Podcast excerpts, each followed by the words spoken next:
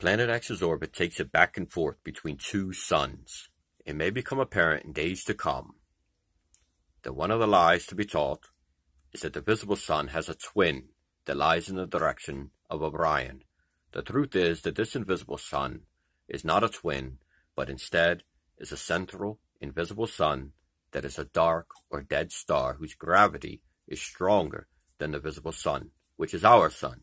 And therefore everything revolves around it in this solar system. As our sun goes around that sun, the invisible central sun, so do all the planets. Planet X's orbit is extremely long, taking about 4,000 years to complete its full revolution around both stars. They claim it to be, so-called, about 3,660 years. That's why modern humans have thought the ancient descriptions of this movement was myth. This planet is one of the family of planets in the solar system. Only very powerful and expensive telescopes or deep space probes can see the other sun.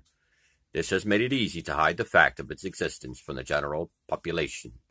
This was one of the reasons for the launching of the Hubble telescope, to see if something is coming toward Earth. The whole space race during the supposed Cold War had nothing to do with armies or arming against an enemy, nor having a hold over technology. Russia and the U.S. will engage a Third World War, not because they are bitter enemies, for both are immoral, and the governments of both lean towards socialism. The world wants to be like Americans while hating them at the same time.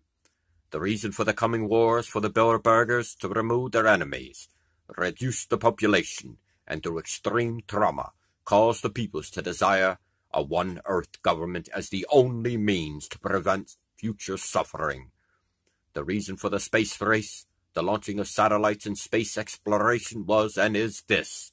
They, the Illuminati, the Bilderberg Organization, know that the Doom-Shape Planet is coming. They want to monitor it, and this is why they have built underground bunkers, thinking they will survive. Yet the Bible says this about the rulers of the earth: no matter how far you dig into the ground, into your bunkers, I will reach down and destroy you, you immoral beings.